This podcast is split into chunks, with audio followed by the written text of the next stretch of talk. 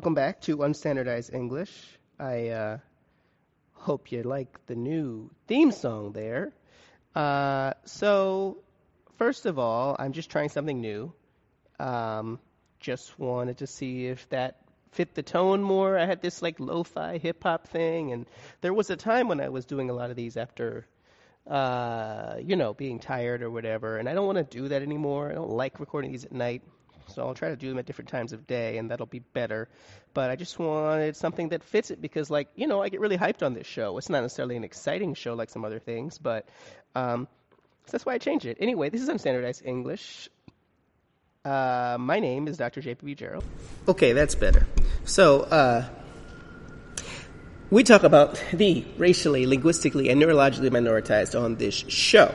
And today I'm going to talk to one of my, my good friends, honestly. I say that sometimes on this show, and it's true. Uh, the only problem sometimes is that I'll say that someone's my good friend in 2020, and then, you know, time passes and we don't talk as much anymore, not because there's an issue in the friendship, but just because we're mostly not in the same place. Dr. Jennifer Delfino, who you're going to hear from in this episode, used to live here in New York, but she moved for good reason, um, for a better career opportunity, and now lives in the Midwest. Um, so we did meet, unlike me and some of my other friends, but now, you know, we're rarely going to get a chance to see each other going forward. Oh well. But the fact of the matter is, she's someone that I actually do trust on these issues, not just because of her scholarship, and we'll talk about that. She's another one of uh, the race and language people that I bring on the show, although we're, we're not going to talk about language like, you know, teaching English, right? But language like, you know, linguistic analysis and uh, things like that. Um, and we're going to talk about white allies and the language of white allies on social media. Um, you know, both an article she wrote about it in 2021 and sort of what's happened since then, what she might have noticed since then on social media. Because I have a lot of thoughts about white people. Yeah, I think you know that. Uh, but most of my work is about white folks, and honestly, most people listening to this are white. And I don't mean that people are bad. I mean, I think that there is no reason that a particular person who wants to do a good job with racism can't do a good job. I didn't say it was easy, but there's no justification for not doing a good job. Um, there are reasons not to do a good job because it's hard, but there's no excuse, truly, in this day and age. If you want to do a good job, the uh, information is out. There's a lot. There's, there's too much information out there, which is part of the problem. There used to not be enough information because they didn't want to sell the stuff. Now there's too much information and it's hard to pick. Right? What book do you read? Uh, I would read things by people of color. Um, although there is, of course, the conundrum, and this is uh, I just watched the movie American Fiction, uh, uh, that, you know, they don't necessarily want to listen to us, right? So then what's, what's the thing? Do you read work on racism by white people because they're the most palatable to you? Now, first of all, if you're reading, it shouldn't really matter, right? Um, who the messenger is, but still. Or do you read works by people of color that are really, really challenging and, and just push you, right? Well, if, but then if that makes you feel sort of discouraged, what do you do? Do you write, read books by people of color that are a little bit more palatable? Um, and you know, I try to stay in between those last two options. Obviously, I'm not white. I can't be in that that option of a white person. But I just mean like, I try to write in a way that's accessible, and use this podcast also in a way that's accessible. Uh, so that the but the ideas are still challenging right? Like I'm in the process of working on a book, as you heard in the last episode, on neurodivergent students of color, and there's stuff in there that I think that a lot of white teachers have not heard before. You know, the connection between racism and ableism. If they find that boring, then they're not going to do a good job at the thing that they're supposed to be doing, which is taking care of neurodivergent students of color. Um, it's also it's only a few pages. Like I think they can read those 15 pages. Um, but on the other hand, I can't really go whole hog like I do in some of my academic work. I go a lot harder in my academic work, but on the other hand, nobody reads academic work. so I have a, a, small, fervent fan base of like 300 people. Um, and I write my academic stuff and I do this podcast for them, for you. I thank you all for listening. This is the 110th episode somehow. Um, and yeah, so anyway, we'll talk to Dr. Delfino about her work in a second. I thank you all for listening. If you contribute to the Patreon, I appreciate that. The link will be in the show notes as ever. Does anybody read the show notes? Who knows? And uh, we're now going to hear from Dr. Delfino. All right. Thanks for being here with us, folks. I'm here with Dr. Jennifer Delfino. We're going to talk about white people, but before we talk about white people, uh, welcome. Um, if you could give us a little bit about sort of who you are and some of the other work you have done, you've done before we get into that aspect of things. I'm glad to be here with you this afternoon. And, uh, yeah. Thanks for having me, Justin. It's nice to be here. Um, we've been talking about doing this for a long time, so I'm really looking forward to it. Um, so my name is uh, Dr. Jennifer Delfino. Um, I am currently a professor at University of Illinois Urbana-Champaign um, in the anthropology department. Uh, my I'm a linguistic anthropologist, um, and my research studies the relationships between language and processes of racialization. Um, studying whiteness, um, specific, specifically um, you know, ideas about anti-racism, um, progressiveness, um, you know, solutions to racial violence, that sort of thing, um, and a study of white allies is just one piece of my research. Um, I've also studied uh, schooling, uh, language and schooling experiences among African American pre-adolescents um, and early teens in Washington D.C. Um, and I'm currently doing a study on Filipino Americans and ideas about um, the relationship between race, language, and cultural authenticity. Um, what connects all these projects? Um, I'm just really interested in how racialization gets folded into, um, you know, processes that are not really understood to be racist. Um, but which end up being racist, if that makes any sense. I think that's kind of the crux of my white allies piece. And so using language to uncover these processes is really important because if you do it, you know, the way that I that you could be trained to do it in, say, linguistics or linguistic anthropology more specifically, um, you start to see that things aren't always what they seem. And I think the bigger piece of all of this research is understanding that you know, liberal democracy, the way that we think about difference, the way that we think about diversity and equality are actually very still entrenched in white supremacy and um, white this idea that I call white virtue, which is that white people are good, um, you know, in the sense of doing if, if they're abiding by the rules of what they think is democracy um, and equal participation, then white people are good at, at their core. Um, but those ideas are very much um, I think steeped in a sense of entitlement and superiority that don't register as such, if that makes sense. Yeah. I mean, it all makes sense to me. That's what You're I, right. You know, talk about this stuff, but other people. right. Yeah. It's the people, right? Um, I mean, yeah. you know, although I hope if people have been listening to the show for a while, they would understand some of that. I mean, obviously not necessarily the work you've done, but the sort of ideas, you know. Um, yeah, pretty abstract. So hopefully we can unpack that in the time that we have. You know, I think that, uh, because the particular piece, which I'm not going to remember the, I have it in front of me, but I can't remember the name, you know, academic titles, but, um, the, it's a horribly obnoxious one too. It's, um, the chronoscope is in there, right? Yeah, uh, white allies in the semiotics of wokeness, colon, raciolinguistic chronotopes of white virtue.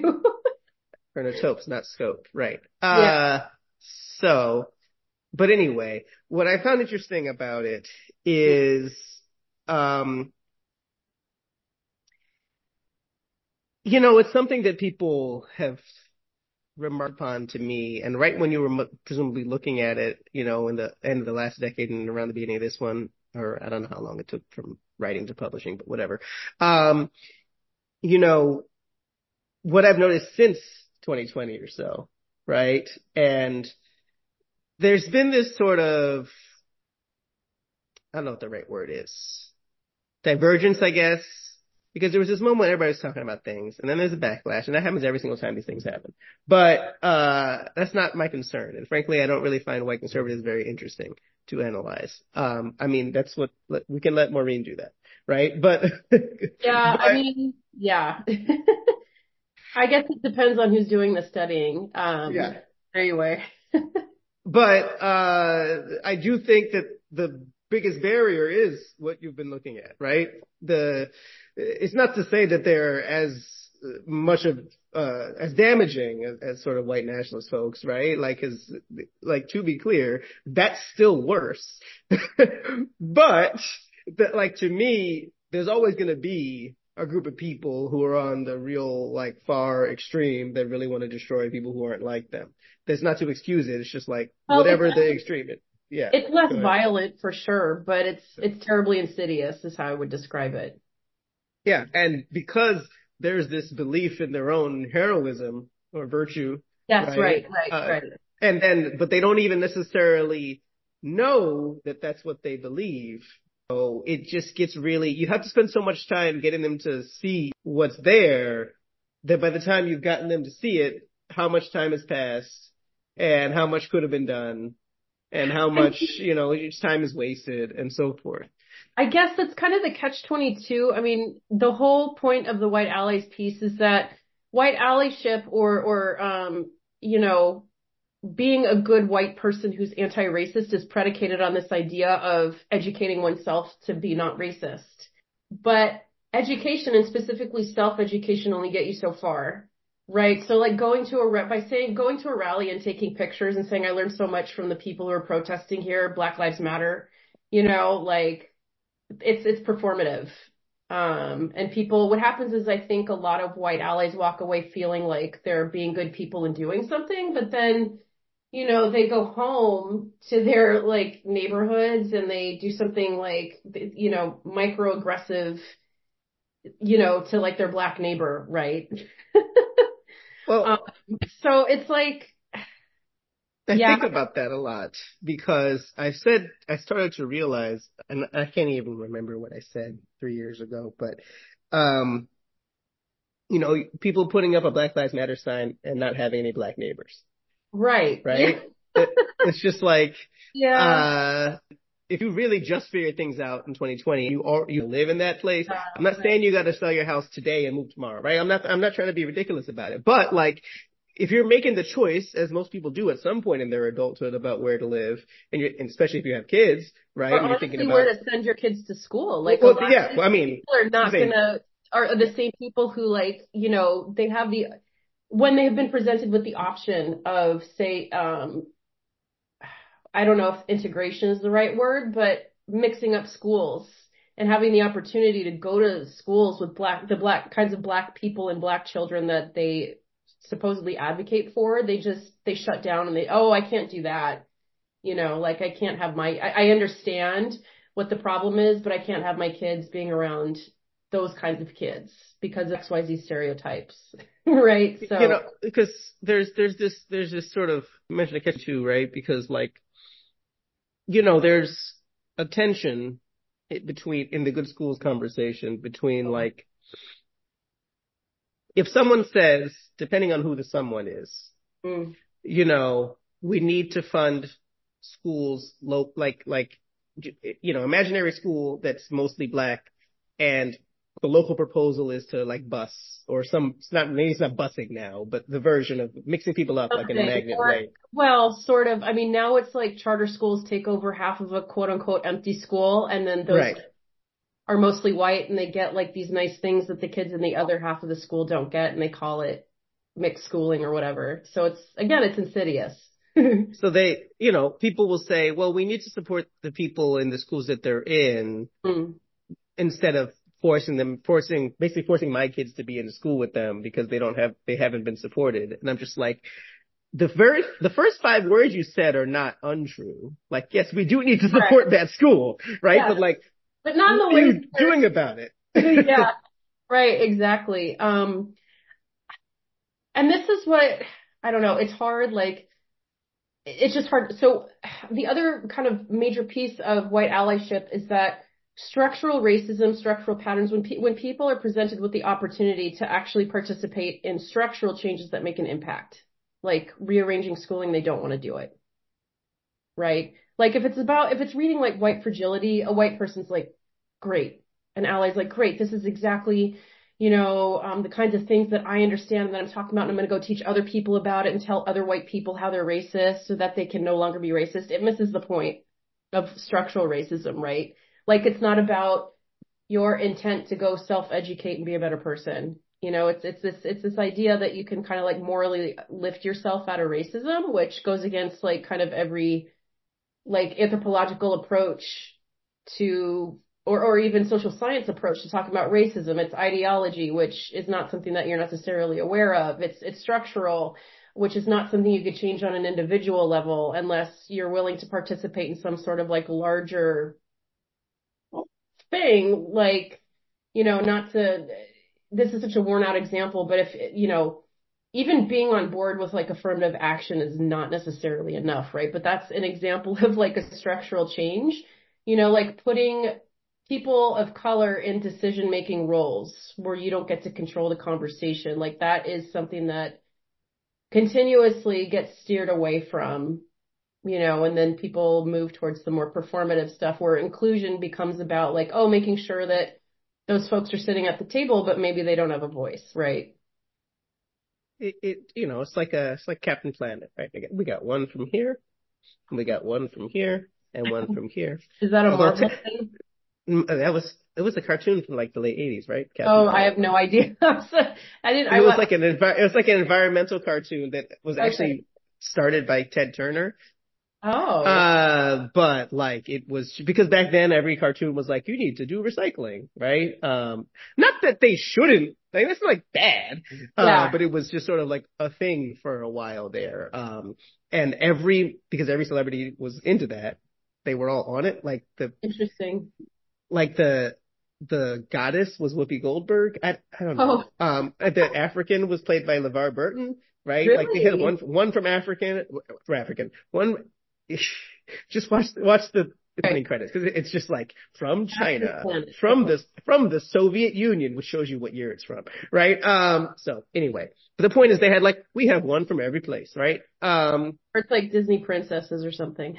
right. You know, or when I think about my my previous two, I guess it's two jobs ago now. Um.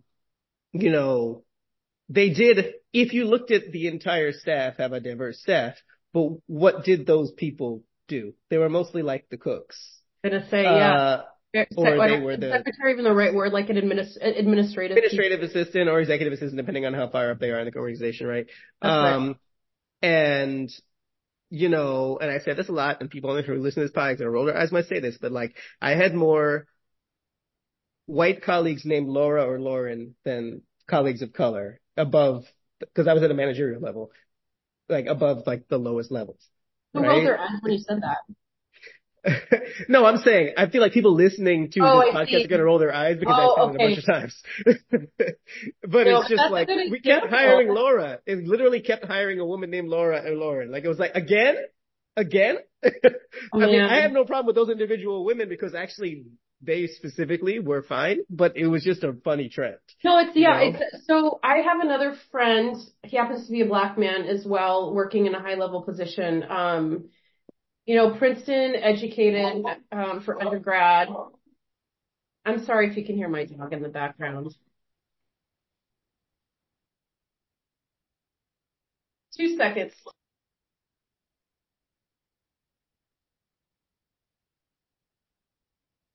I mean, okay, my sorry. Dog's been, so, my dog's been in the background of the show before too, right? I'm not in the room. I'm not in the uh, building, the apartment with him right now. So. Yeah. So, and then he got a master's, um, you know, and he worked in politics for a very long time. Um, OEOB, um, old executive office building, you know, so high level stuff, right? And, um, there, there's all kinds of ways in which inequalities get reproduced. My point being that, you know, white women named Laura or Lauren are also kind of funneled, you know, well-meaning people, right? Like the kind we're talking about get funneled into these, you know, fields that are viewed by the white men who are in charge as like appropriate for their skill level and interest. So his point was that a lot of the education policy stuff gets decided by white women who have kind of enjoyed the privilege of going into internships where they don't need to be paid who want to do good in the world but don't really have the perspective or the life experience or the hard knocks to really understand what kinds of decisions will affect black children from very impoverished neighborhoods in certain ways. And so, you know, again, it's, it's like, it's not necessarily people going out to not do good or, or to intentionally do harm, but again, like even if the, I think that even if these women, you know, engaged in the work of self-education or whatever, it's not going to change anything unless they're making different decisions. Um, you know, at, at that level in, in their jobs. And it's, it's also, it's also sucks because in some ways they're also not in a position to have a voice because they're, they're deliberately put into those fields because it's seen as not really mattering, right? They're like kind of funneled away from the, the center of decision making, at least in, in politics, or that's how he, that's how this friend explained it to me. So I don't know. I wonder what you think about that too. Yeah, I think a lot of, and this is the, the first article I ever wrote was me musing on something like that, right? Mm-hmm. Mm-hmm. I mean, like academic article, right? Um, I talked about sort of the altruistic shield thing that like these pe- people in, in professions that are seen as like socially good. Yeah. Sort of feel as though they don't necessarily have to go any farther because they already do the social work. They already do the That's nonprofit. Right. They already do the yeah. teaching. Right? right? And it's just like, but I'm a teacher but I'm a social worker, but I'm a whatever. Yeah. Um, and then it's, it's, it's not just women, but it is often white women who are in these positions. And so you get the sort of reflexive, well, I'm better than these people, mm. which is a, which shows up in your article, right? You know, well, I'm better than these people. So yeah. why won't you give me the credit for that? Right. Correct. And yeah. I'm, I'm clear that like Sure, if you set the bar on the floor, I guess you are better than that. So I'm not going to pretend. And because I do think like, in terms of like capitalism and stuff is one thing, but in terms of like race stuff, like, yeah, th- th- you know, sides aren't necessarily exactly the same. And I don't, I think it's a little bit simplistic to say that just because one side isn't all that great at supporting us is not, is the same as like actively trying to kill us or whatever. But like, right the the way that the conversations happen are just so exhausting. And this is, I've been in nonprofits because I, you know, although I do teach on the side here and there, like I've been in nonprofits rather than academia for like 10 years, right? So like that's the fields that I've been in. And these are the people that I work with. And although my current job is better, mm. and it's, it's as simple as what you said, the leadership is actually diverse, right? Right. Like it always starts at the top, you know, like the CEO is a black man and, you know, half of the C-suite or E-suite or whatever is, is, is people of color and women and various things and, and so forth. And like, it just, there is something about being comfortable working in, in an organization where the decisions are being made by people who look mm-hmm. different. Mm-hmm. And, well, you know, who think different, who think yeah. different right? It that's important right. too. You could totally, you know, this happened at BMCC all the time. Like we had black and Latino and Latina, maybe not Latina, but black and Latino presidents, right? Um, who just, you know, maintain status quo. You know, like the the most recent president convened a race, equity, and inclusion committee that I was a part of, and it just evolved into performative gestures. You know, like the the biggest thing that they could say well, that's not true. So the, the most co- collectively organized thing they did was promote like a social justice week, which was just like a conference, right? Probably like the most impactful thing that happened was that a faculty member took it upon herself to create the BRESI program, which was, you know, basically black studies at BMCC, which amazingly, you know, BMCC's had mostly black and or Latinx students for you know, since its inception probably, and they just started a Black Studies program all because of like one faculty member. So point being, you know, you, you have like this leadership that looks diverse or that presents as diverse, but then they're just there to maintain status quo, right? Like we would have conversations about changing public safety practices and so on and so forth, and this this president would just kind of defend what they were already doing, which was acting like police essentially. So it you know, what's interesting about that is that I got a sort of a window into this because at my last job I worked not for, I wasn't on the academic side, but I was on the staff side mm. of the research foundation of CUNY, right? Like when the one time we actually that. hung out, Yeah. that's where we Yeah, I I remember working, that. right? Yes, and I remember it being very frustrating for you. Yeah, that's why I left. So, you Yeah. know, um, and I've said a million times, it's just really funny that I applied for the job that I have now the day I met you. So, um, I didn't know it Thought at the about time. that. That's so funny. Yeah. Uh, so anyway, back when all this stuff's happening, shutdowns and all this, and, and it's mid 2020, and we had all these conversations. Everybody had conversations, right? And all these people, bringing people do webinar and all this stuff, 20 which, and I'm not, 2022. Yeah. Or no, no, 20 no, I'm saying that, um, what I'm about to describe is in 2020. Oh, I'm sorry. Um, so there was going to be, um, I forget what parade it was. Maybe it was a pride parade or something, or, or so, so- some sort of parade was happening, or march, right? And Okay. I don't know that it was necessarily about Black Lives Matter, but people were holding Black people were going to be holding Black Lives Matter banners during it, understandably mm-hmm. at for at the time. And so we were talking about this in one of the calls with the president of for for reasons that you understand how CUNY is weird.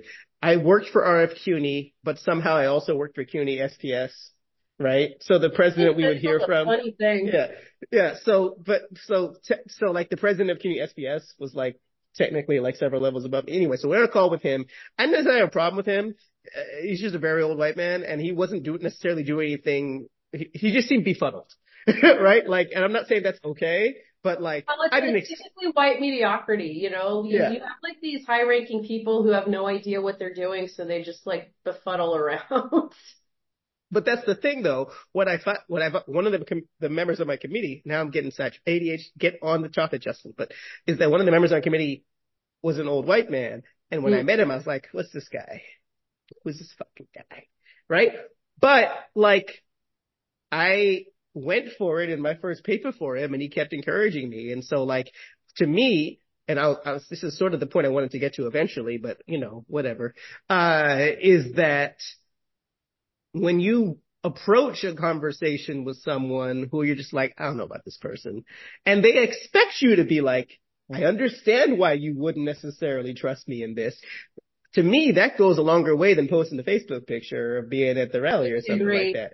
I completely know? agree. Yep, absolutely. Um, but I didn't tell the story I wanted to tell because I was trying to tell the story, Oh, which I couldn't focus on, which is that in this conversation was a bunch of the higher ups, right? And there was a woman there who I believe was a lawyer Hmm. and she tried to stop us from putting up the Black Lives Matter banner. We being the school, not me, right? Um, oh, yeah, they always have those. right. And, you like know, the nine person who's really there doing PR. Right. And so we said, but why? And she said, because it's not inclusive of all people. And so, Oh. you know, we've all, we all, heard- we don't need to even go into that nonsense, right? But the point I'm making is that like, even if you have some people who, you know, look the right way, and she didn't, she was a white lady, but I'm just saying Mm. still, uh, Excuse me. they they're gonna be mixed in with people who are doing shit like that, right? Because like it's gotta be that that like the consensus is to try to move things forward. And I'm not saying they're always gonna do it correctly. At my organization, they don't always do everything correctly. I know that, but like that has to be the commitment. One of the things I've appreciated about my current job, and I'm not saying everything that we do is what I agree with, but like I need a job, so uh, is that like we right when I joined, there was a merger happening, right? Mm. And ultimately, my company sort of was the one eating the other one. We didn't like do a bunch of layoffs or anything. We just became, we just sort of came together. Yeah. And it's been a whole thing, right? Which is a separate conversation. But one of the things that we were all worried about in my company, because my company was of the two, the one that was very outwardly committed to diversity and all of that. We were the ones with the, the more diverse leadership team and so forth. And so we're just like, what's going to happen? So when it turns out when the merger happened, our CEO became the CEO of both. And I was like, all right, that's good, I guess. Right. And then we were very clear and to not get too boring about it. The other company does, does a lot of working with small businesses and my side of the company works with sort of like black entrepreneurs, right? Not just black, but like, so, so, so similar, but not the same thing, right? But ours is more explicitly people of color, and then small businesses, which we were, which were often people of color, but not Okay. explicitly so. And the mm-hmm. point is the other people had sort of altruistic thing. It's like we were pushing them like, you guys have to think critically about who we're supporting here, right? Not just it has to be a person of color, which obviously is not what we were saying, but are they doing equitable things in their organization? It could be a white person leading the company, but are they treating their workers well? Oh, absolutely. You know, yeah. that sort of thing. And they were like, Yeah. but we're supporting a small business. This is inherently good. Right? Not necessarily. I have. So I know. I know. I'm saying this is what they said. Uh, Yeah. and then a bunch of them quit, which was surprising, but ultimately it was for the best Yeah. because like, oh, it could have been that that mindset won out, but it lost. And that was what surprised me in a good way about where I work is that the sort of like, it's inherently good in a color evasive nonsense way. Cause uh, yes, of course it's not inherently good. I love Uh, that term color evasive. yeah. Yeah. Yeah. Um, and they didn't, so that, and like we are, I don't want to say color forward, but it's something we talk about. You on that for a sec- a second? That's a Yeah. great word because I think color blindness really um, kind of belies how whiteness and you know race doesn't exist stuff works because you have to do a lot of ideological work to avoid talking about race and acknowledging race and seeing where it happens, right? So like color blindness suggests that people it, it- it's part of the problem, right? Like it suggests that it can be fixed once you learn to see, for example, you know, metaphorically speaking through education. It's not that people are stupid. Color evasive, I think, is so much better because it conveys the work that goes into being, to taking a colorblind stance, right? Um, you have to do a lot of avoiding, you know, to not see and to not talk about the things that happen on the ground, at least in my opinion. It's harder and harder. I mean, the one thing, because part of what I wanted to talk to you about is like, you did all of that, you know, in the late 20 teens, right? Mhm. For the, the research. And, you know, we're still looking at social media and it's been interesting to think about what's happened in the time since then. Uh, what I found myself, because I am, you know, known is the wrong word, but the way, the reason people pay any attention to me is because I've talked about race and racism on social media, right? Or, you know, in the, eventually the books, but the point was the people on social media knew me from social media, right? And, you know, I only get a certain corner of things, right? I wasn't doing research. I wasn't in the, I was in some Facebook groups, but I wasn't doing it for that reason, right? To like, I wasn't doing research, but I was noticing things. And like, what I have found in the time since 2020, as you've mentioned with sort of color evasiveness and color blindness, is that it's a lot harder for, like, you have to work even harder to not talk about it now. It just, that doesn't mean people, so what people, some people have decided to just be racist, but like, but still, like, is, to me, what some of the things I'm now doing with people is sort of coaching people on like, so when someone throws up a sort of what they call sort of a discursive buffer, like a, you know, Oh, I love that.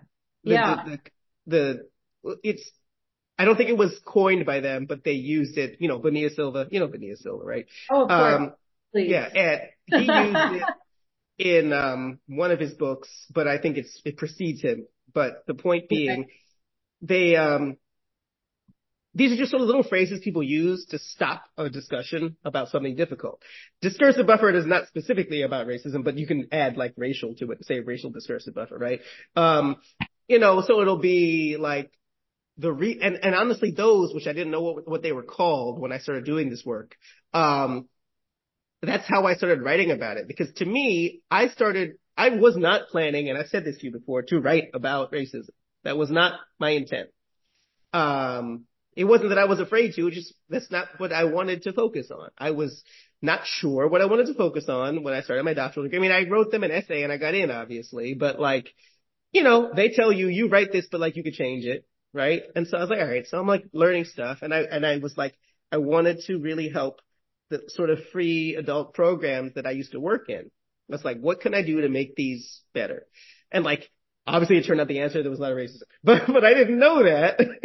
and then when I started talking to people about what I found, and I was just reading stuff, I wasn't doing my own studies, they would throw up these, what I now know as discursive buffers. Not things that are obvious, like I'm not racist, but or black friends or whatever, which I think Oh are my even sort of, yeah, the sort of of passe Color at this Defense. point.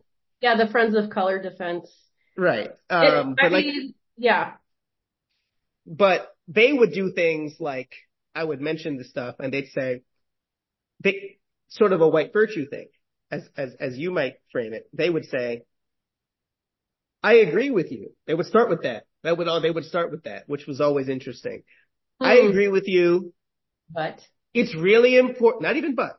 Oh, they would just change what I said because I would say something about racism right and how it's important to do X Y and Z or I'd ask them a question. They say I agree with you it's really important to mix cultures. And I'm like, that's not what I said. I'm like, that's, that is not what I said. And I was like, and that's, that's where my curiosity on these questions started. I was like, yeah. why did you say that? because I didn't say culture. Not that culture is not important, but that is not what I said. Yeah. Uh, and I was so, I just started out, that's, that's very questions. manipulative and gaslighty. yeah. And I was just like, wait a second. Or, or I'll be like, I'll talk about something and be like, and someone will say, you know, the real problem is xenophobia. And I'm like, Or the Like- real problem is class. Is that yeah, yeah. And I'm, I mean, like, these are big problems. So it's like, it's a thing that's really hard to literally disagree with. Right? Because like, of course, Well, it's also that either- is a you- problem. Well, So- yeah, but the thing is, the way you, I found it's effective to get at that by pointing out that people are thinking in either or terms where it should be both and. Let's unpack this. And either or is such a good, you know, kind of that, that binary, um, oppositional thinking has like done a lot of work in the service of whiteness and liberal democracy, right? Like it's, it's how we've all been socialized to think about things and not the in-betweens and the, you know, kind of what, what we call in linguistic anthropology, the emergent possibilities when something's contradictory. Um, but yeah, it's, it's both and. Yeah. We don't want to hear even have that. to- we don't even have to like talk about whether race, racism is the root or classism is the root. Like it's, it's fucking both. Excuse my language, but you know, let's, let's talk about how they, how they, how This they is- like articulate together. The com- the podcast is rated explicit. Okay. Um, so the the um I have to choose every time I post an episode. Oh, Um I see. Okay, good. there's been a couple I posted as clean, but You know, I don't know. yeah. Yeah, exactly. So anyway, the not being able to hold two ideas in your head at the same time is part of the issue. It's a Yeah. very um because if you don't have to hold two ideas in the, in, the, in your head at the same time, then it's much easier to come to an answer. Well, it's also easier to hold on to power. Yeah, Yeah. yeah. You know, um or you know, when people would tell me like people or not even understanding what power means, right? Um or that you can have one kind of power even if you don't have another kind of power. Oh You know, yeah. like- right, right. I I I certainly mean, am talking aware about like white white feminists, you know. Yeah. and I'm certainly aware of like, you know, having to really unpack like misogyny and things like that in myself. Not that I was walking around being a proud boy about it, but like, you know, I had to, I had a lot of stuff that I got to work on and I still have to think about that. And, and, you know, I, I call myself out on things. Um, it's easier for me now because I spent so much time studying various axes of oppression to think about you know, if I use the framework of binaries and hierarchies, it's easier to not fall into the traps. Right. But I had to do a lot of work. I had to go get a whole bunch of degrees for it. Right. So it Yeah, wasn't something I was just going to be able to do, you know? Yeah. Um, yeah. and like, you know, and I, I think it's a shame sometimes, not sometimes, but like sometimes I think about the fact that it's a shame, uh, for, like I was talking to somebody last night about like mental health stuff, right? And I don't, I don't, I don't mean really mean my, I mean, I was talking, it was me, but I wasn't like, t- I wasn't like in a therapy session, is my point. I was just having a conversation.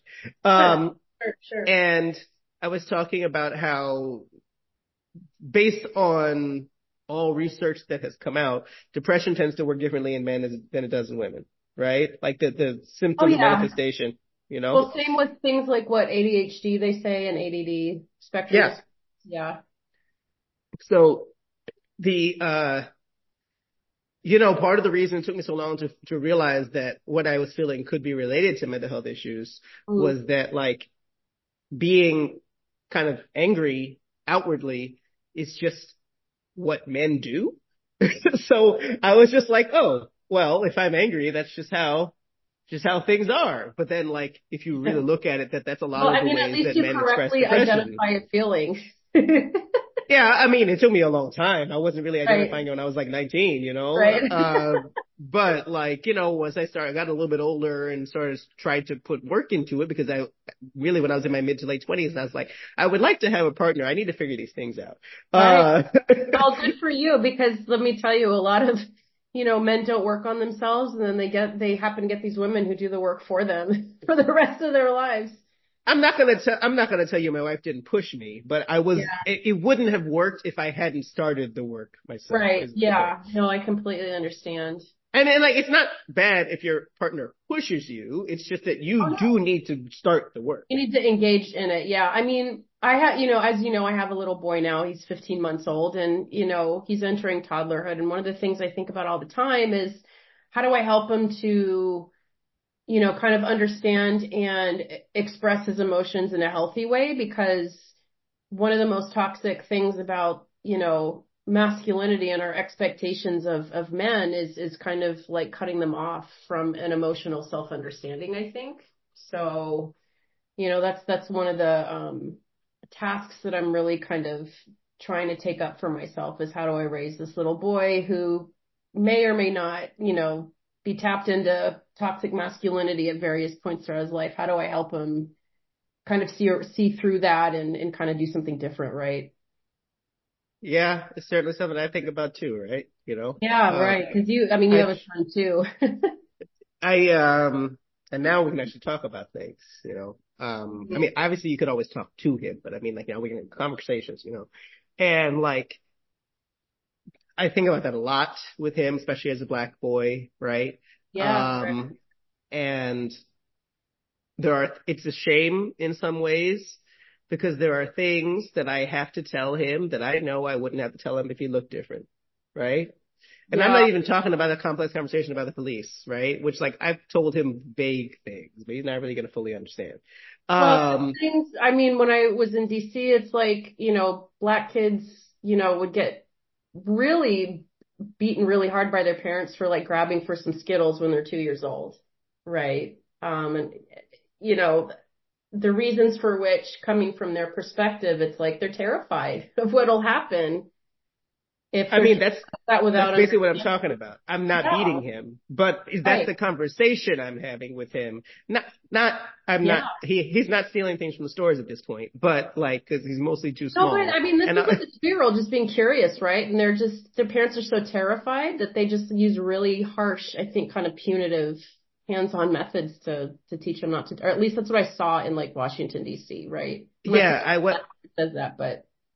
What I do and I think also depends on the, the person's experience themselves with, with the police because I, most of my experience, I, I'm not saying the police have treated me well, but it hasn't been, but so bad. It hasn't really been violent. They've just sort of been assholes, right? Which is just sort of how things are. But like, I was never super scared. I was mostly just annoyed by how they were treating me. I was like, yeah, but if you had reacted in certain ways, it probably. Well, yeah, but I knew that. That's the yeah. thing. Right. I didn't feel in danger in that moment. Not that they couldn't do something, but like they could always do something on the street. So that like I can't be I can't walk around like that. I just wouldn't be able to get through the day. But what I mean is what happened once is I got a ticket for drinking in Central in in um Coney Island on really? the beach. Yeah. Huh. And um That's obnoxious. Well, what, ha- Is everybody what, on the beach in Coney Island? What happened was I it was my ex girlfriend and my sister, right? And my sister who was at the time at NYU and she still is in Brooklyn. So, um, me and my sister and my girlfriend at the time had been planning like all summer. Like, we got to go to the beach. We got to go to the beach. And then finally we lined up our schedules because I worked Saturdays at that time. So we could only go on Sundays. And so like we oh. finally lined up our schedules and it was like cold and rainy. And we were like, we're still going, damn it. So we went and we were not the only people there, but nobody's getting in the water because it was one of those weird July days when it's like 73 degrees and raining. Right. And so we're just like, all right, well, guess we'll just drink the wine then. So we're like drinking the wine and like everyone's just sitting there drinking. And then it just sort of, it seemed very much like the police had to get their quota for tickets, right? So they just show up and talk to me. And like, I did not, they weren't threatening me. They were being really annoying and condescending, but I was just sort of like, I'm just going to sit here and answer their questions. And then, you know, they gave me a ticket for $25 and I was like, all right, you know, whatever. Um, yeah, I've gotten into it with the cops a couple of times. And I tell you what, like, since I pretty much present as white, I was able to get away with it. Um, one of these times, you know, something happened at the after school program or I was doing research. I, you know, we had to call the police. Um, and the person who called was the site director who happens to be a black man. You know, he sounds like a black man on the phone, doesn't modify his speech. The police didn't come for like an hour. So then I got furious. I became furious and I called them and he was being very polite with the cops, just like checking in, right? And I get to get worked up to the point where I'm just like cussing them out on the phone and they come within like five minutes because they hear a white lady on the phone, right? Um, second time I jumped the stiles at MTA and there was a group of cops on the other side that I didn't see, but I had a Metro card um, it was one of those unlimited ones that just I was swiping it like 10 fucking times and it wasn't like going through. So I was just like, I'm going to crawl through. I don't give a shit. Cause I had to pick up my dog at daycare and the, the train was coming, but they all just like started harassing me and not just harassing me, but like messing around. I was like, you could check my card. You could check. I tried to swipe it. There's cameras here. Like, just leave me the fuck alone. Right. And they just, they got into a screaming match with me. And I swear to God, I thought I was going to be arrested, but for whatever reason they they let me go, right? Um, and I guess my point is is that you know I think the cops are assholes, but if I had been a black man in either one of those situations, I would not have been able to position myself that way, and I wonder how it really affects people to have to hold in their anger in those kinds of situations and just kind of take what's delivered, so to speak, you know, because it's it's just I don't think I could have done it and I really, um, I really feel just it, it's very tragic when somebody loses their temper in front of the cops, right? And they end up getting killed for it. Um, and I know that there's yeah. there, right?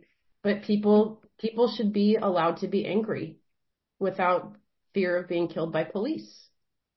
The thing is, it's one thing if they were just giving me the ticket because technically I was breaking the rule. right? Like if they just said, "Here's a ticket," but they were also been the assholes. He said, right? Right. I was saying if they had just been like, "Oh, that's an open container.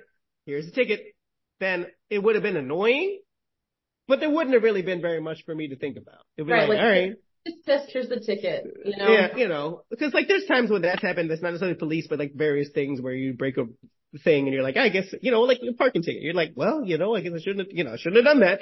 Uh, but what they were doing. So then they take they take my license and like they're gonna write down my information, which I think that makes sense.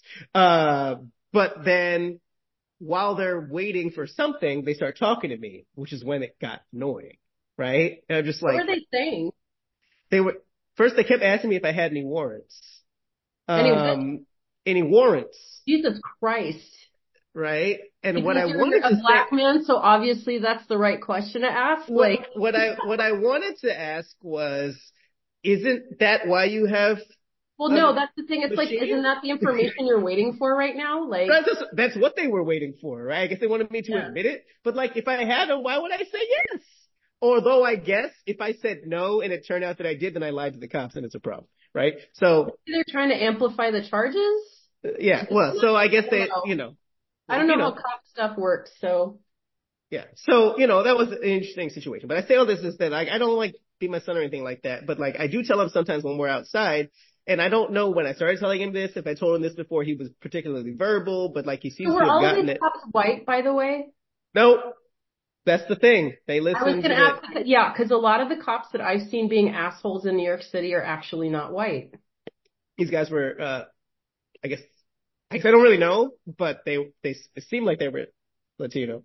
Like from um, one of them was the other one. I the other one I don't remember his name. He was brown, but he could have been a lot of things. So um he wasn't black, but uh, yeah, none of the cops that I dealt with on the subway were actually white. I know one guy was the the big asshole was, but the rest of them were kind of like there were like five cops. I was dealing with five cops that day, and they were we were all screaming back at each other. Yeah. Well, you know, Derek, everybody with Derek Chauvin wasn't white, right? You yeah. Know, all the people who were with him, you know. So yeah. obviously he was, but so anyway, the point I'm making is that with with my son, you know, I I tell him we can't really just act up in public, you know? Like we just, I mean, depending, this is context where you, like, you're, right? But like, you know, we just can't. Um, and I've learned the difference in this is that when he finally took his first flight last year, we went to Jamaica mm-hmm. and I was not, I don't know about concerned, but I was just like, how's he going to deal with it? He right. was fine. He was mostly bored because he's like, get me out of this car seat. Yeah, but like that that, really, really hard after yeah. like six months. But it was it was no different than being in a car for him in the sense of mm. like I'm bored, let me out of this seat. So he was, but he wasn't screaming or crying. He was just like, I'm bored, right? Yeah, right, right, right. My son is is similar on the plane. Right. So then on the way back, on the on the way down, there may have been other kids, but they were nowhere physically near us on the plane, so we couldn't hear them if they were making any noise. If I don't remember, the point is I don't remember. If I don't remember, then they weren't making any noise, uh, or there weren't any. So then on the way back, we were a few rows away from like a family. I think it was probably seemed like a couple of siblings and their kids, right? It was like two two women and one man, something like that, right? And you know, cousins basically. And these white kids were just climbing all over the fucking seats. just like, and the thing is, it was a annoying. man. Right. They, they weren't necessarily breaking any rules, right? It was their own seat. They're just being annoying. But I'm just thinking to myself, like, Ezel is not inclined, and he's strapped into his seat, but like, he's also not inclined to do that sort of thing. We ride, part of the reason I ride the subway with him all the time is because like we have a way that we ride when we're in public. And I don't mean that we don't talk. He's a, he's not going to be quiet. He is three. Well, 100%. But, have to get him used to doing it in a way that's like, you know, acceptable public behavior. I right. Mean, and, and, and, and that's not even just being black. I think that's how people should just ride the train. Right. I, I was going to say that. It's not just about being black. It's about, you know, socializing your child to, you know, behave appropriately when other people are around you and have to be considered and vice versa. Right. I think that I, I do think that there are a lot of people who just don't want to let children be children and then when the child's black it's like 10 times worse because then it's it's like becomes this racially marked act where you know you know what i'm talking about. Yeah. And so to somehow bring it back to the subject of the writing uh i think that there is a tendency because honestly at this point i find that you know, this sort of posturing on social media, I get the impulse. Cause like, if you're just, especially if you're new to it, mm-hmm. right, to caring about these things, you want to prove it. And there is however much research showing that like, when you do a new habit that you want to stick to, sharing it with people can make it stick. And okay. so I get part of why that is not necessarily excusing it, but it's the same as like if you just start working out, right? And a friend. Yeah, you see, you, know, yeah, you start or make a date with a friend. Yeah, yeah. You start t- like do your long runs with a buddy. Yeah. Yeah, you start telling somebody, and and and it, it helps it stick through that first whatever the time period is. I think most of the average stuff says it takes like six weeks for a habit to stick or whatever. Twenty one days. yeah, but like, uh, we are not your head is the point. Right. right? We're not no, your hobby. I, yeah. yeah. I, I, mean, we're, or we're a habit in the sense that you have to do this all the time. You can't just stop, but like, it's not about you. Yeah. Is that's right. It's not about you. but it's hard. Part of this is just a logistical problem, right?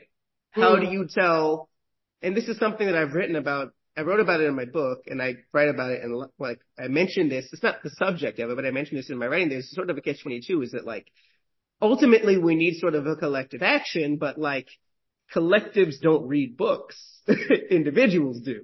So you have to talk to a person when you're saying stuff. It's just like, that's just how things work.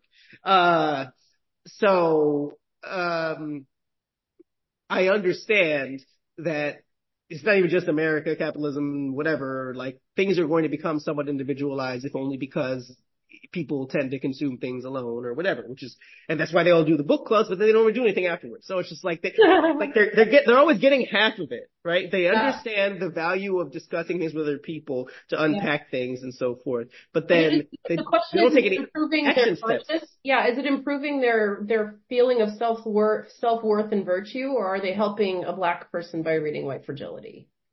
Right. And I don't, or whatever, you know? Yeah, yeah, whatever this particular situation is. And, and like, yeah. I don't, I was thinking about this earlier. I don't know if you've seen American Fiction yet, but you should. what is it? Really, American Fiction. I don't know what that is. It's a movie that just came out. You should look up the trailer. Uh, okay. Jeffrey Wright, you know the actor Jeffrey Wright, he's the star and he plays a novelist and professor who is, you know, well off, but not successful, right? He's, you know, he's teaching um, and then he's got some family stuff that happens at the beginning, so he needs some money. And uh, he just his his book, whatever novel, he writes these sort of esoteric novels that have nothing to do with the black experience, right?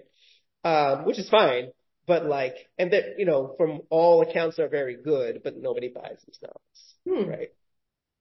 And so he sees an author played by Issa Rae from Insecure, um, you know, on all the sort of white talk shows talking about her super successful novel, which is like a precious like misery porn novel that's called like We's lives in the ghetto or something like that. Um, and he yeah, gets really it's on Wikipedia as you're talking to me.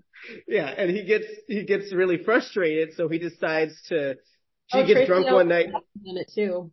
Yeah, he he he he he. She plays his sister. He gets um drunk one night and starts writing a like fake novel as a pseudonym that's like, you know, the most ghetto thing, quote unquote ghetto thing he can yeah, think of. It's like a stereotypical book that ends up becoming really successful. Right. And then he can't get away from it. Like it's like making him money that he hasn't made before, and and all of this stuff, right? I saw it yesterday. I don't, you know, I don't go to a lot of theaters, but he's in daycare and I'm not working this week, so this is when you're gonna go to the movies, right? No, no, no. I I do movie Mondays. I don't yeah. teach. I don't have a kid. I do movie days. Oh, that would be great. I should do yeah. that more often. Um, but anyway, so I think about that, and I think there's there's like if we're talking about, you know, that movie's about art, but still, I do think any writing is art to some extent, right? And despite how academia would prefer us to write, I still think writing is art. But um, I think if you're talking about how to reach I don't want to say a white audience, but I do, I guess, mean a white audience, well, the best right? way to do it is to confirm the stereotypes they have of you in their head. Right. Well, but but but like I feel like there's three choices, right? There's yeah. either there there's three groups that they can listen to that are writing towards them. There's yeah. and I, and I mean people who are again meaning well, blah blah blah blah, right? There's a white author, right? That's one group. There's a black author who's just giving it to him straight. Not just necessarily black. It could be different groups of color, but you know what I'm saying. Uh, author of color who's just giving it to him, like really telling them really radical stuff. That's like you can write a radical book that's directed at white people. You're just gonna be mean. Like my well, you're my academic. You're just gonna be the the angry black person who's way too aggressive and isn't like your black friend that you went to Princeton with or whatever. Right. Which so therefore, your perspective it's, is valid. which is funny because I actually went to Princeton, right? So, um, yeah, but uh, yeah, the of and course, then there's that. I'm just kidding. no, it's funny though, right? But then there's that yeah. middle ground, which is where I, where you know, there's the like a watered down version of a black writer who is well aware of the real issues, but is like, they're not going to pay attention to me unless I soften what I'm saying right? And that's the, that's hard, right? It's like, what are you going to, it's like, I could say what I truly feel but literally nobody's going to hear it. I don't even talk about money. It's just like no one's going to read it. There's a fourth way. You could um, make it a comedy. Yeah, well, this make yeah, it humorous. Right. Me, then you can teach the your most lessons. effective and- way because you're not like you're not like you know on the soapbox, but you're showing people you know like what's going on, right? Well, what I was saying is that I try to take sort of in between that second and third way, Yeah. right? Or I maybe average between that because like I do think, um, my academic work, I go as hard as I can. It's buried under academic language, but what I'm actually saying is I'm pushing it as far as I can. Yeah. Um, because it's all well cited. I'm not just saying stuff, right? You know, uh, right. and then, you know, I'm thinking about the book I'm working on right now about neurodivergent students of color, which is entirely based on interviews with adults who were once neurodivergent students of color, but were not diagnosed. Okay. Um, and well, I mean, like me, I wasn't diagnosed until I was 35, right? So, oh, I didn't um, know realize it was. I thought you were like a teenager for some reason. nope. Uh, like so two years ago, basically like three months before I met you. Um, Oh, I didn't realize. Yeah. So the we're all reflecting on our experiences um, because there is no book like this for teachers yet. Like how to support us, and part of the repetition is that because we're not diagnosed, it's not going to be follow the IEP. We're not going to have one. If we're not diagnosed, we're not going to have an IEP, right? So like, Well, or whatever the equivalent is. So Yeah, one thing I was asked recently at a talk that I gave about language and race is like, how do you, with black students, how do you understand kind of the intersections or divergences or differences between having, you know, like neurodivergent, b- between neurodivergent tendencies and, you know, um, I don't know. How do you, how do you, basically, how do you, um, help a black student who has neurodivergent tendencies and like, what if somebody who's categorized as having, you know, a learning disorder doesn't and vice versa? Like, like, you know, what if it goes undiagnosed or what if it's misdiagnosed? How do you handle that? And what's the research on it? I was like, honestly, there is none. and that sucks. Yep. Um, because But I thought I mean, of you because you need to, you need to help publish and get this stuff out. They're like nobody's done it. that's what I said. What I, that's how that's how I got the book deal. I was like, this book. Yeah. I looked it up, and there really isn't one. There is one coming out next month for neurodivergent parents of color, so Oh, really? parenting. So that's interesting, and I Yeah, but there's no like it. no school study, right? Like Right, right, right. But I mean, in a way, this could Yeah. be a companion to that. Sure. Of Right? course it could. You know, of course it could. Yeah. Um, because you know when you apply for these things, you know you got to say like, what are the what are the similar books? I'm like, but there isn't one. But it's it's so it's so tricky. Um, you know, I just think back to my experiences in Washington D.C. and a lot of schools. I mean, a lot of children kind of show things that could be that either are or could be looked at as neurodivergence, but they, you know, the problem is they're they've got really unstable life circumstances, right? And so they act out in certain ways. And so how do you unpack that? How do you even begin to understand it? What kinds of things can you do to help them get the right kind of support, you know? So that's that's really my that's the kind of research I would want to see because it's something that I thought about a lot um, when I was working with kids. It's like, is, are they are they suffering from some sort of abuse or trauma that we don't know about, or do they actually have like you know um, you know neurodivergent um, I don't know what you call it um, uh, not Traits. Right. Thank you. Yeah. Yeah. One of the things I've, I saw in my interviews, I didn't do that many. They were just long, right? So you know, Yeah. it, it's. I'm not gonna get. There's not gonna be. Everyone's gonna be different. So I'm trying to do something quantitative. Is not something that I have the time or energy to do, and it's not the way I do things. But like I just did like long interviews with people, so it's just those interviews remixed repeatedly. Um, but one of the things I noticed is a couple of them mentioned that, and they they were all students of color, but well, they're not students anymore. But um, well, one's a doctoral. student. You get what I'm saying.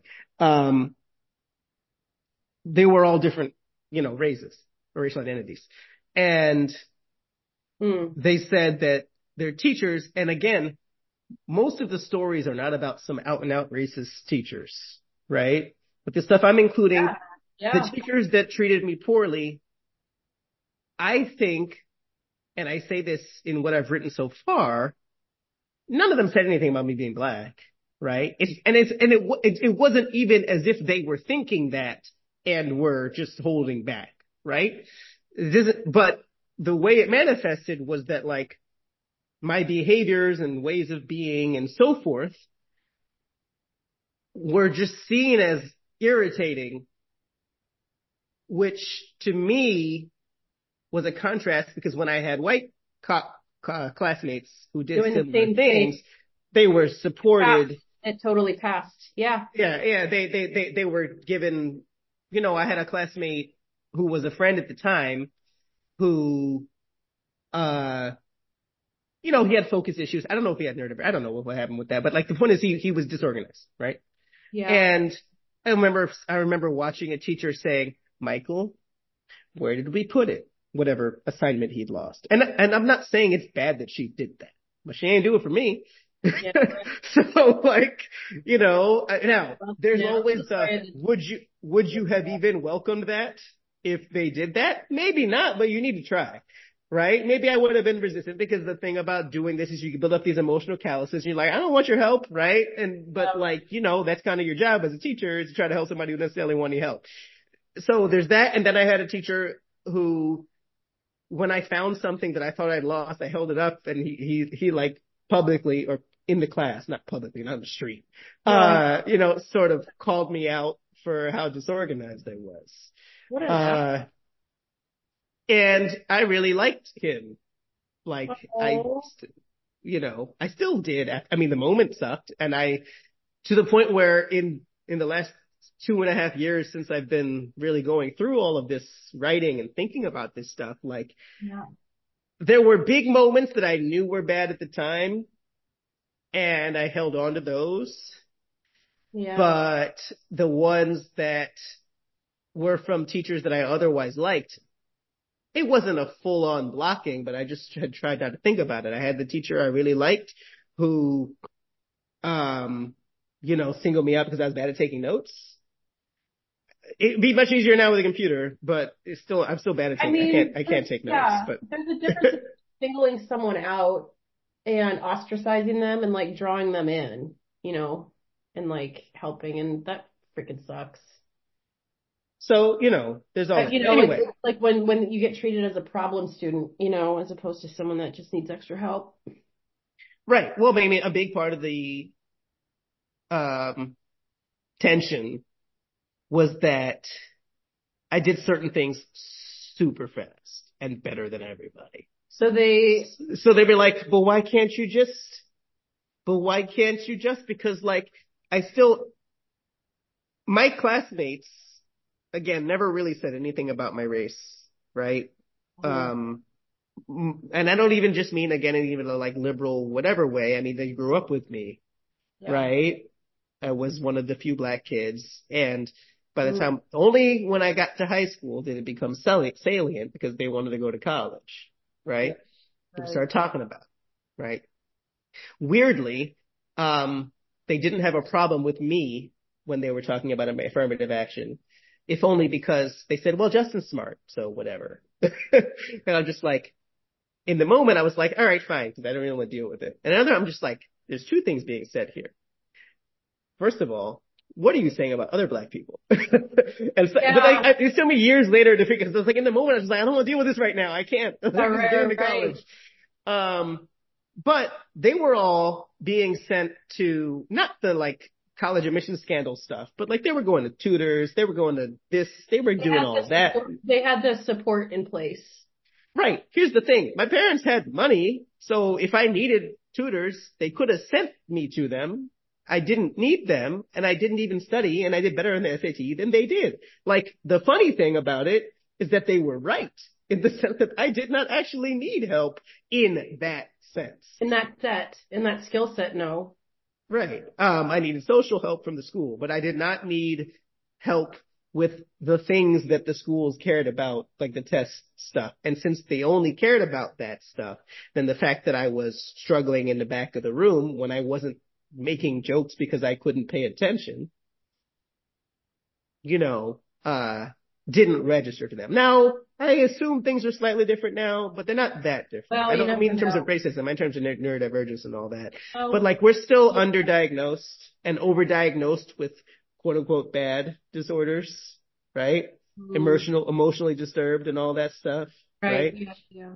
What's the phrase? And I have to go in a second, but what's the, Yeah, I was gonna say we should wrap up. Yeah, I know. Um, I don't know. I don't get to talk to you that often, so. I know, Take but advantage we, of these things. we'll- yeah, we'll have to like wrap, wrap up or do another session. Just not a podcast, but like a catch up. We always just talk. I don't know. At this point, Jen, and I said this in the intro that I recorded before I got on. I, uh, after 2020, I really don't have that many friends. And I don't mean that in like a, in a, you know, Scrooge way. It's just like when I, I, I'm trying to use that word very carefully now Yeah. and, and not just connections. I have a, a lot of connections and people I know. That's not the same thing as friends I agree. and people where like I I uh I don't have to stand on ceremony and stuff and I think that a lot of it is the you know I wasn't sure at first because like you said in on here and in the article you know I certainly didn't know you were Filipina before you told me and I was like who is this Italian girl Who is it? um Everybody thinks it's Italian. That's hilarious. Uh, and I was like, oh, so she's one of those who's doing the work. Okay, she's doing Oh. I appreciate that. uh, but but then when when I found, I was like, oh, okay, okay. So you know, but, But you have Anyway, to read my book. There's that there's that whole part where you know one of my students is like, "She a white girl." it's I'm never going to be mistaken for that, but it is interesting. Right. Racialization is contextual. Yeah. What what I get called depending on where I am and what I'm doing. They thought I was from like. They, eh, the funny thing is, in South Korea, before they knew I was a teacher, the the the order went Philippines. They thought I was Filipino, right? Really? Which is funny. Well, I could see that. I could see that. I could, but you know why? And this is the point I made in the introduction to the book I'm writing right now. Yeah. Wherever I am, they think I am the colonial subject. Unless I'm in a black. Or the place. darkest version of what they know. Right, because Yeah. Filipinos are a very big migrant worker group in Right. South Korea. For Right? sure. Yeah. After that, they thought I was a soldier because of the U.S. Oh. and I'm like short and muscular. Yeah. And then they were, and then I was like, no, I'm a teacher. They're like, oh, okay, fine. Anyway, Dr. Delfino, I thank you for your time today. Uh, certainly have an episode this long and a bit, which is good. Uh, because Great. I've been doing shorter episodes and I haven't had a chance to really interview it. I've done a bunch of like solo episodes and nobody listens to the ones where I'm just talking. but, but I Oh. tell, I tell people, I'm just like, look, I'm trying to keep up the, the schedule. I hate when my podcasts just take months off. So I'm just, I'm just going to put out an episode of my ideas and that's going to be Oh. fine. Uh, but thanks for being here. Thank you for having me. All right. You have a Nice good to day. chat with you. You too. I'll talk to you soon. All right. Bye. Bye.